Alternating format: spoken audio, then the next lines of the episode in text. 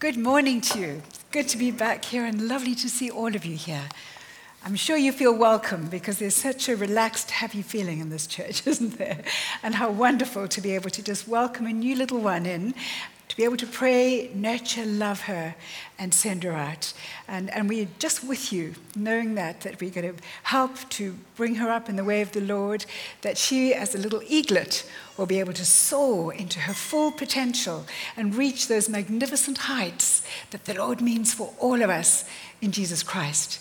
It's an exciting life to be belonging to the living God and to have Him working in us and through us. I use the word eaglet very carefully because scripture is full of references to mother and father eagle looking after the little eaglets. It's amazing. As I've done studies, I often just follow themes. And the moment I've been doing eagles, there are so many. I'm going to look at just a few, and then we'll look at one particular passage and go a little bit deeper into that. But in Exodus, which is one of the earliest books of the Bible, that's when Moses, remember him, brought the children of Israel out of Egypt. They were slaves to the Pharaoh in Egypt. They worked so hard, terrible conditions, and through a series of miraculous interventions by God, Pharaoh said, Let the people go. and Moses took two million or so into the wilderness. But they were very rebellious. Now, you might be sitting there thinking how sweet these little ones are. And then they grow up, and you think, my goodness, I've had problems of rebellious kids. But just think for Moses for a moment two million.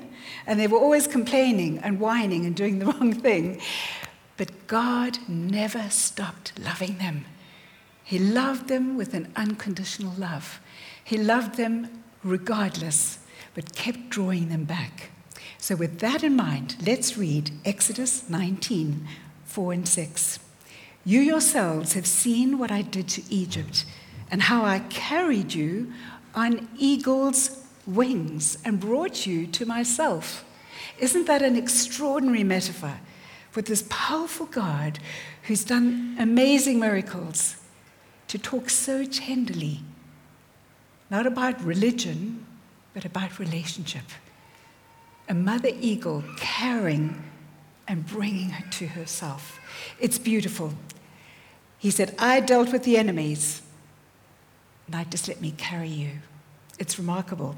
Another one, Deuteronomy 32, verse 11 says, Like the eagle that stirs up its nest, there it is again, and hovers over its young, spreading its wings to catch them and carries them aloft.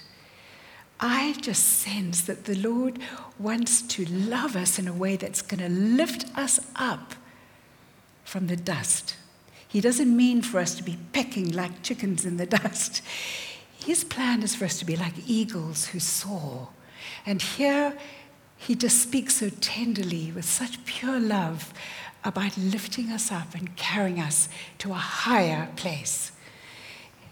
It's amazing that Moses was saying these words just before he died. Of all the things he could have spoken about, he goes back to the eagle because the eagle is referred to from the very first books, which were written.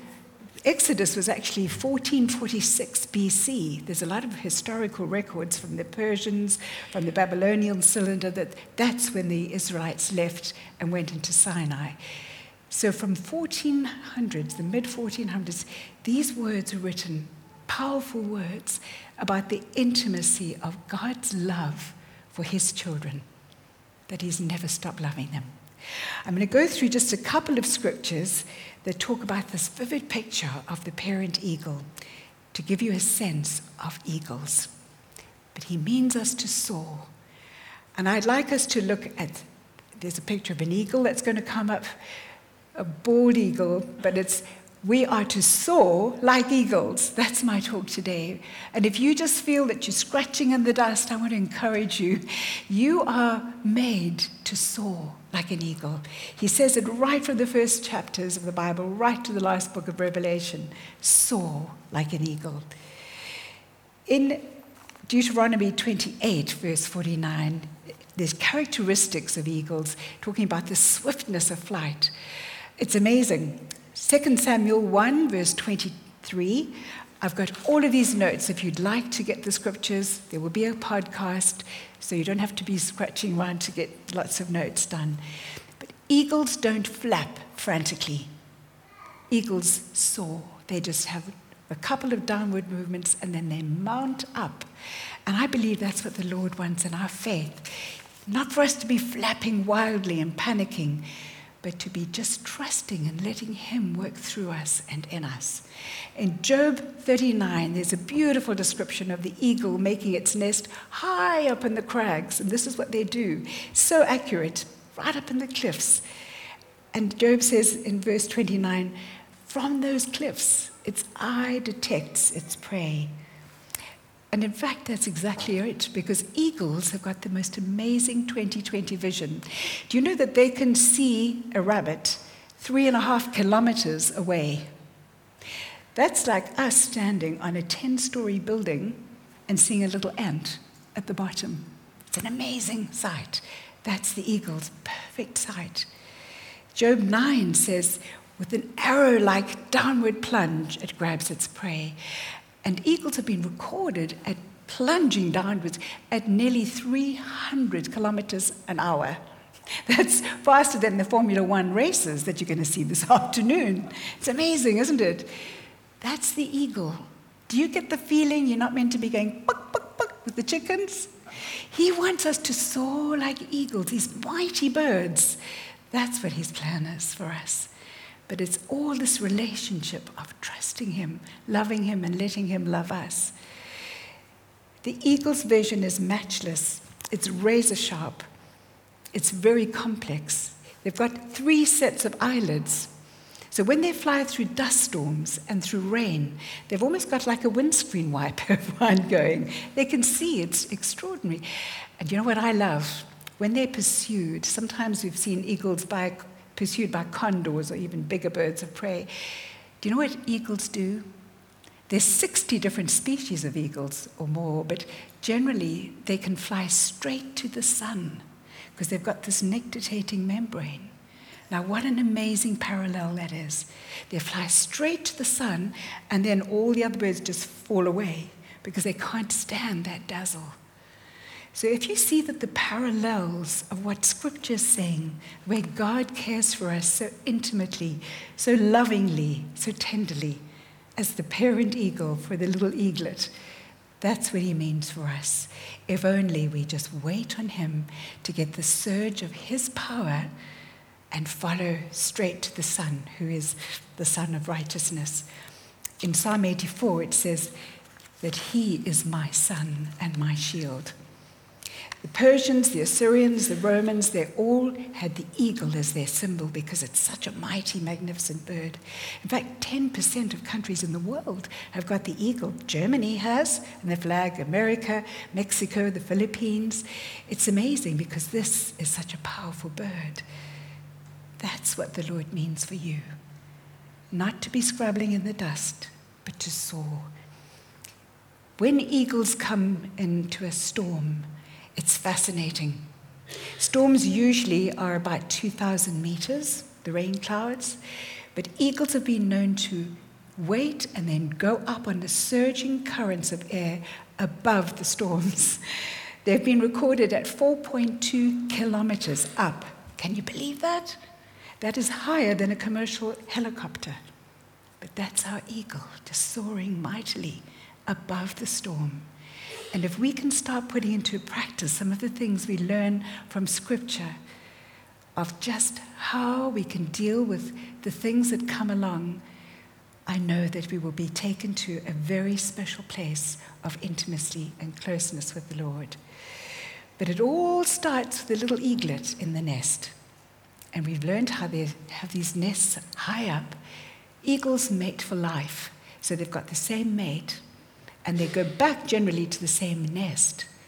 And sometimes these nests get up to one to two tons in weight. They're huge because they just keep adding on. But when the little, when the egg is um, first laid, it's about a baseball size.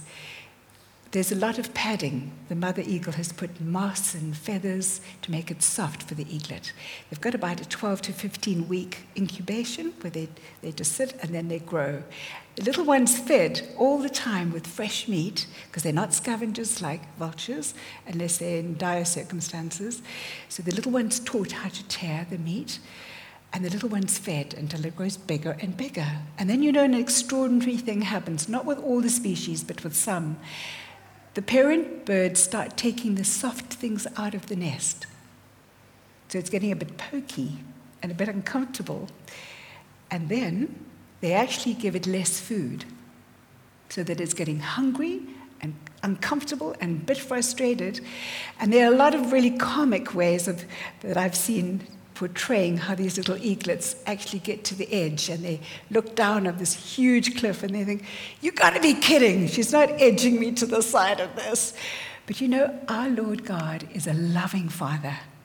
He's not going to push you into something that He doesn't know you can handle. Remember what we read right at the beginning how the mother bird carries? The mother bird's there to hover over and protect. That's our loving God. That's our loving God.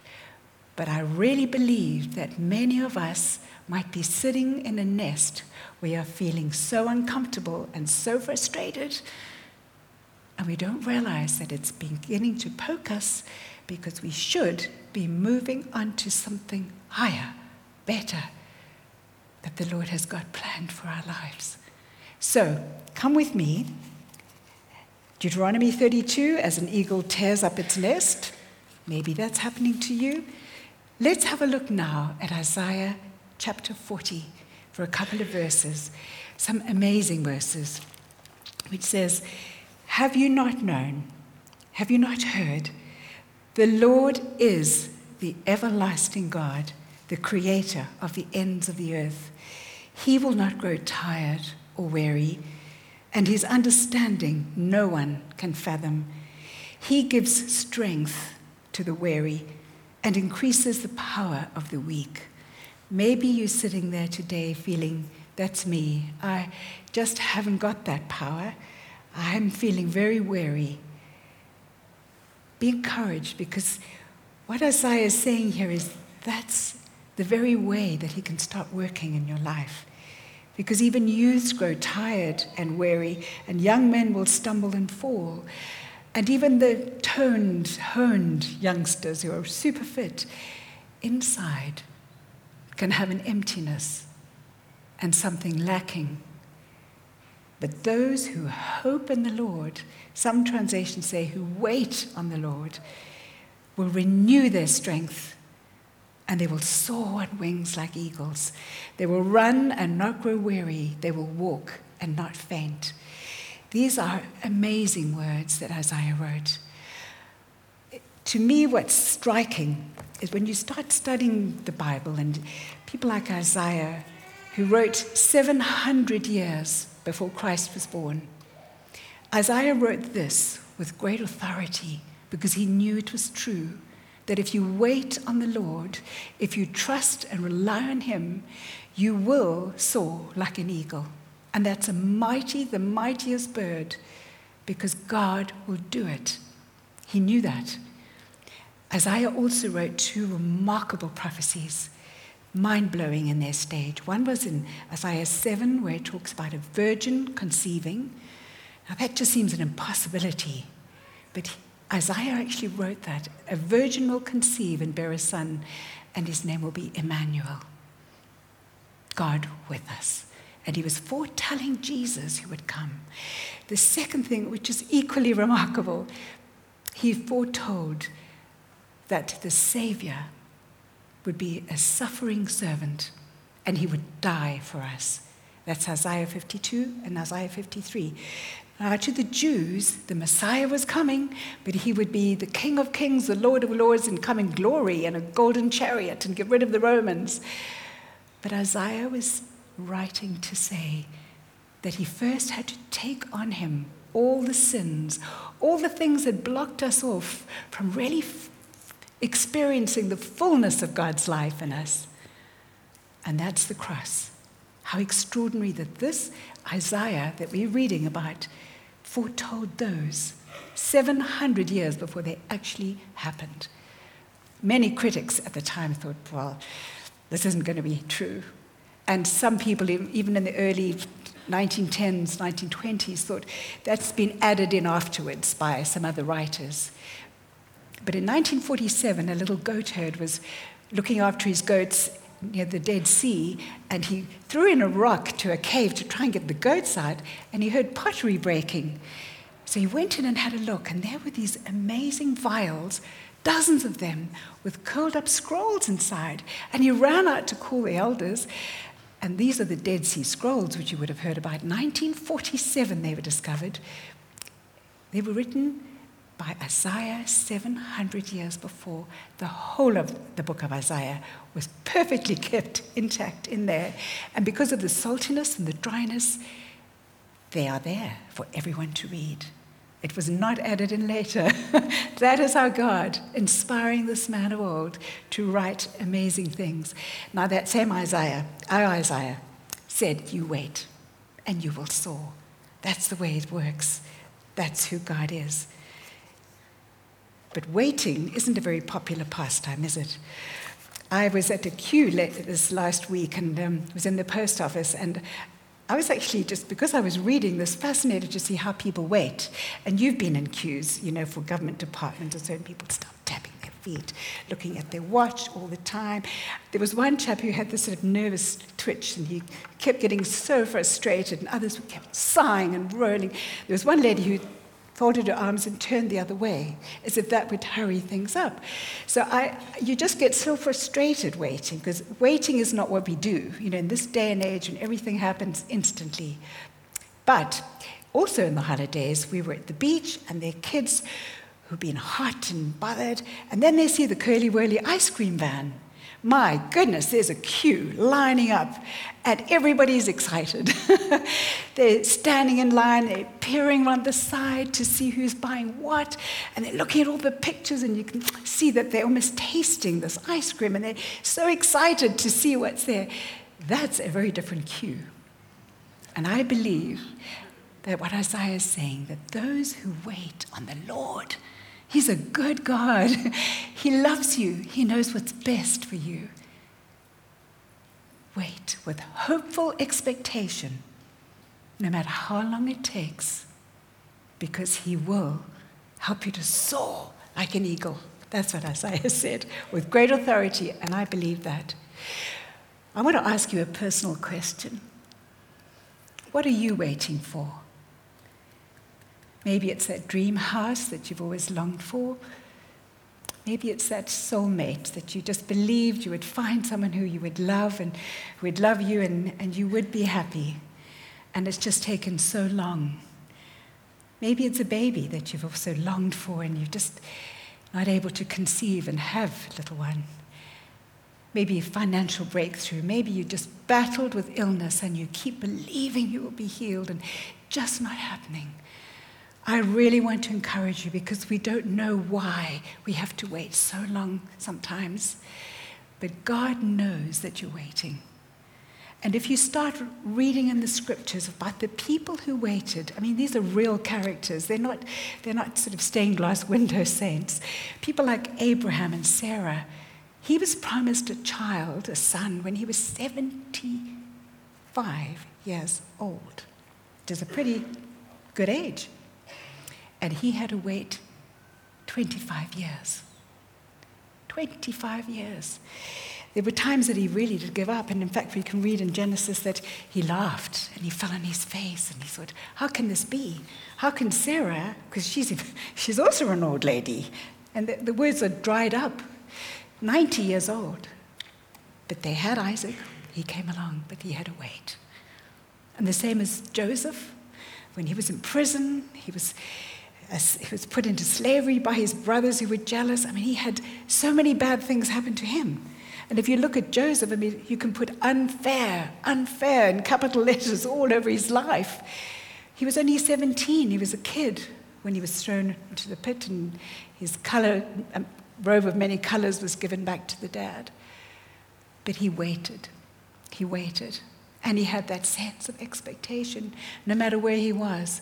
And I think the prisons in those days must have been appalling. But he didn't come out bitter. And we read later in Genesis 50 when there was a famine at his homeland and the brothers came to Egypt to beg for grain, they saw this man. They didn't know it was Joseph, grown up. He was 30 years old then. Think of all the years he'd suffered, but he had just been promoted to work in service to the Pharaoh. He wasn't angry with them. He was gracious to them. He said, Don't be afraid. He kept saying that. Don't be afraid. I'm going to look after you. I will provide for you and your little ones. That, I believe, is soaring. That is soaring. Because it's not natural, it's supernatural. And that's the difference. As we ask the Lord to come into our lives, to take away all the clutter and mess that's just keeping us downcast, that's when we start to sense this surge. Should we read in the Message Bible? It should come up on the screen. There's a, a very conversational way of doing this Isaiah. I often use the, the Amplified Bible because I love the Greek and the exact words, but the Message Bible is really good. It's very conversational. The same chapters that we've just read before. Why would you ever complain, O Jacob, or whine, Israel, saying, God has lost track of me? He doesn't care what's happened to me. Isaiah says, Don't you know anything? Haven't you been listening? Are you paying attention? God doesn't come and go, He lasts. He's creator of all you can see and imagine. He doesn't get tired out, doesn't pause to catch his breath, and he knows everything inside out. I love this. He energizes those who get tired, gives fresh strength to dropouts. Even young folk in their prime stumble and fall, but those who wait upon God get fresh strength they spread their wings and they soar like eagles. They run and they don't get tired. They walk and they don't lag behind. He does energize and give fresh strength. It's all in Scripture. You remember when God created Adam? It's in Genesis 2. He made Adam and then he whew, breathed into his nostrils and he became a living being. We read in John 20 when Jesus sent the disciples out, what did he do? He breathed on them. And he said, Receive the Holy Spirit. Well, the breath, the wind, the Ruach of God is the energizing Holy Spirit who gives us power. The Greek word is pneuma, like pneumatic tires, P N E U M A. Whoosh! It's almost if you've been in a turbocharged car, you can almost feel that kick in. And it's like that. So I want to tell you a story which is true about somebody called Eric Liddell, a Scotsman who in 1924 was running for Great Britain in the 100 meters.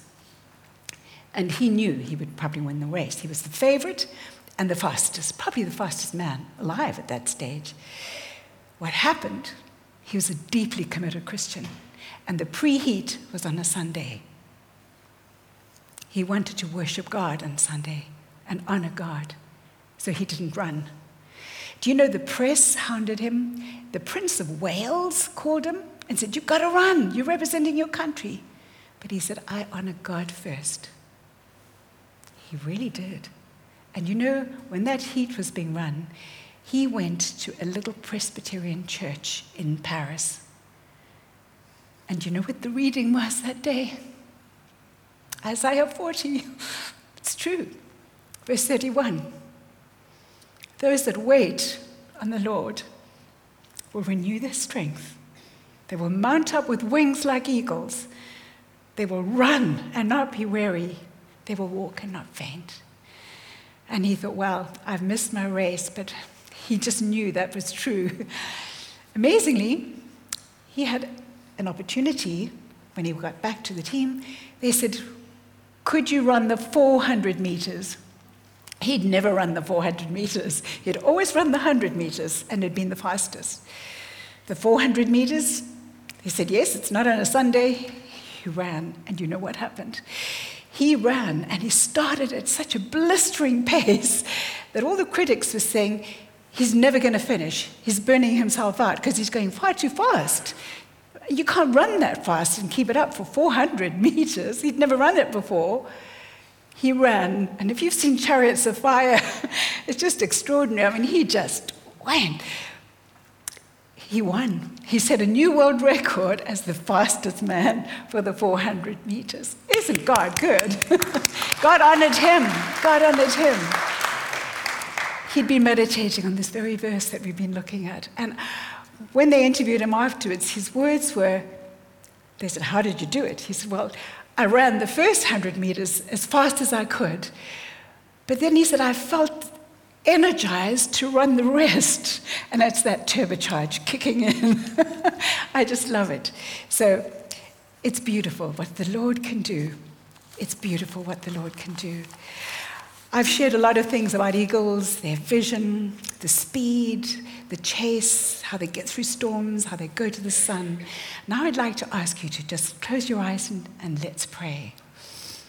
Loving Father, loving Heavenly Father, it's so beautiful that you use a metaphor of an eagle with its young to talk about your relationship with us that everlasting love you have for us that we don't deserve.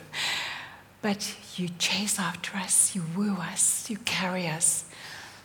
And if we're feeling we're in a dark, dark place that nobody quite understands, the loneliness, the long wait, oh Lord, may we just realize that He who dwells in the shadow of the Almighty, you will be covering us with your feathers and that if it's very dark, it's because we're under the shelter of your wings. Keep us close to you, knowing you, loving you, serving you.